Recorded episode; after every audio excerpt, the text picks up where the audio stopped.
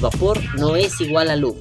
¿No me creen? Fíjense. Humo, mezcla visible de gases producida por la combustión de una sustancia generalmente compuesta de carbono y que arrastra partículas en suspensión. Vapor, fluido gaseoso cuya temperatura es inferior a su temperatura crítica. Su presión no aumenta al ser comprimido, sino que se transforma parcialmente en líquido, por ejemplo, el producido por la ebullición del agua. Oh, gracias RAE por esas definiciones tan preciosas. Gracias porque en esas dos definiciones vamos a encontrar notas muy útiles, combustión y ebullición. Bueno, hoy decidí empezar con esta tontería de las definiciones de la RAE porque noto un problema de costumbres de lenguaje y lo noto de forma común y constante, decir que el vapor es humo. ¿A cuántos nos ha tocado encontrarnos con alguna persona que nos dice, ¡Ay! ¡Estás echando tus humos! ¿Cuántos hemos tenido ganas de abofetearlo mientras gritamos, No es humo, es vapor.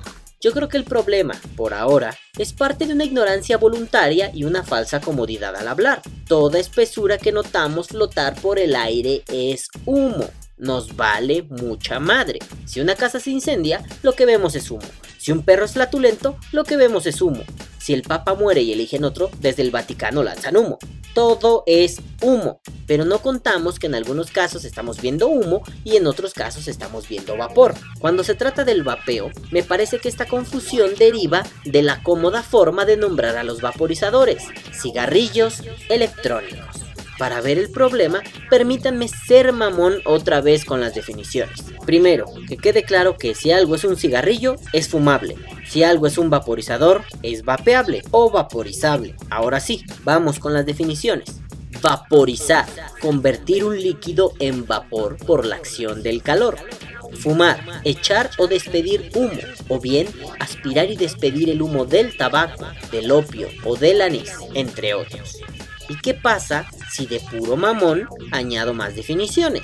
Combustión, reacción química entre el oxígeno y un material oxidable acompañada de desprendimiento de energía y que habitualmente se manifiesta por incandescencia o llama.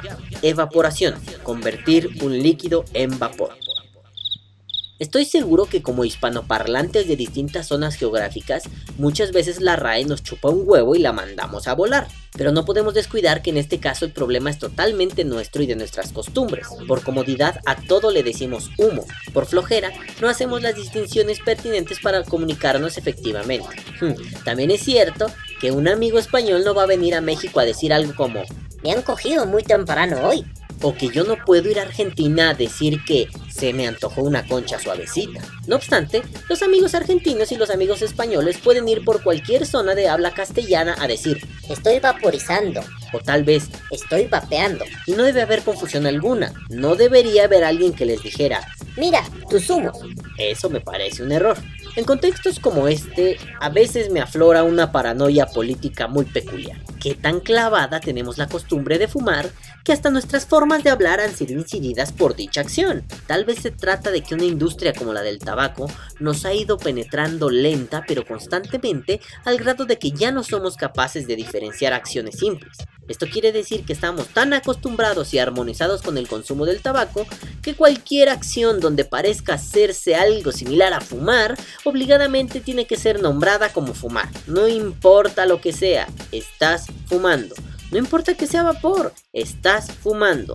No importa que estén incinerando a Obi-Wan Kenobi, están fumando.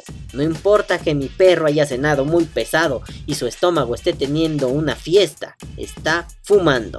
Sí, ¿verdad? Parece absurdo, parece estúpido. Bueno, así nos comportamos con el lenguaje.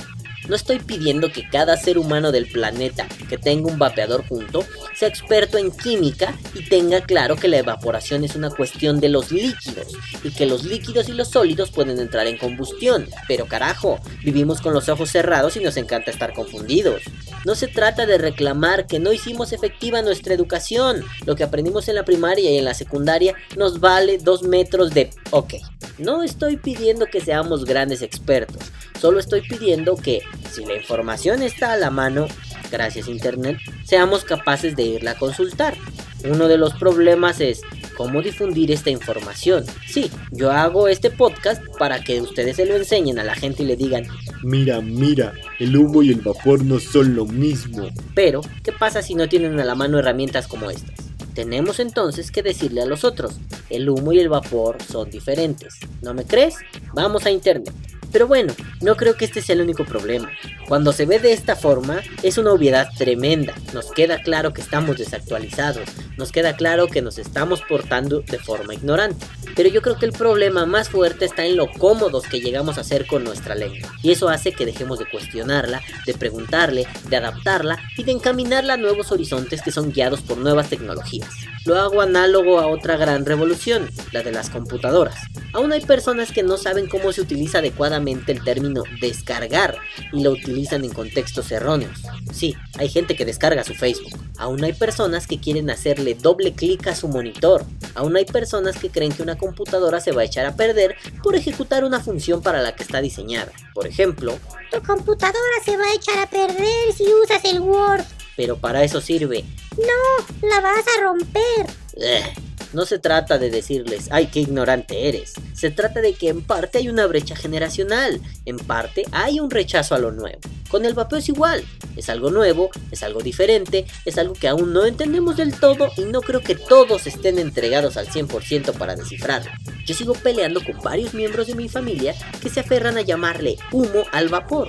Y creo que lo hacen por un sentimiento de culpa, como si yo me hubiera convertido en mejor persona por dejar de fumar y ellos fueran seres humanos despreciables por seguir fumando. Lo dicen con desdén, con enfado, con la típica sorna mexicana. Echa tus sumitos para otro lado.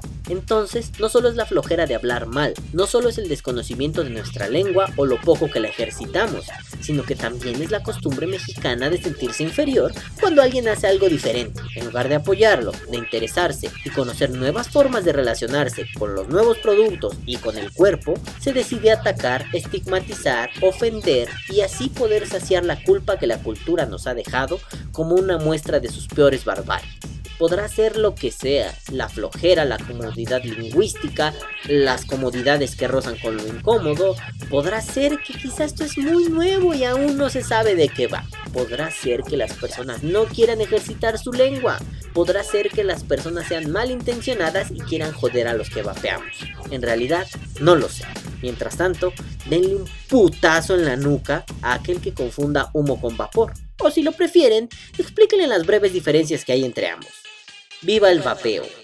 Vapea o muere.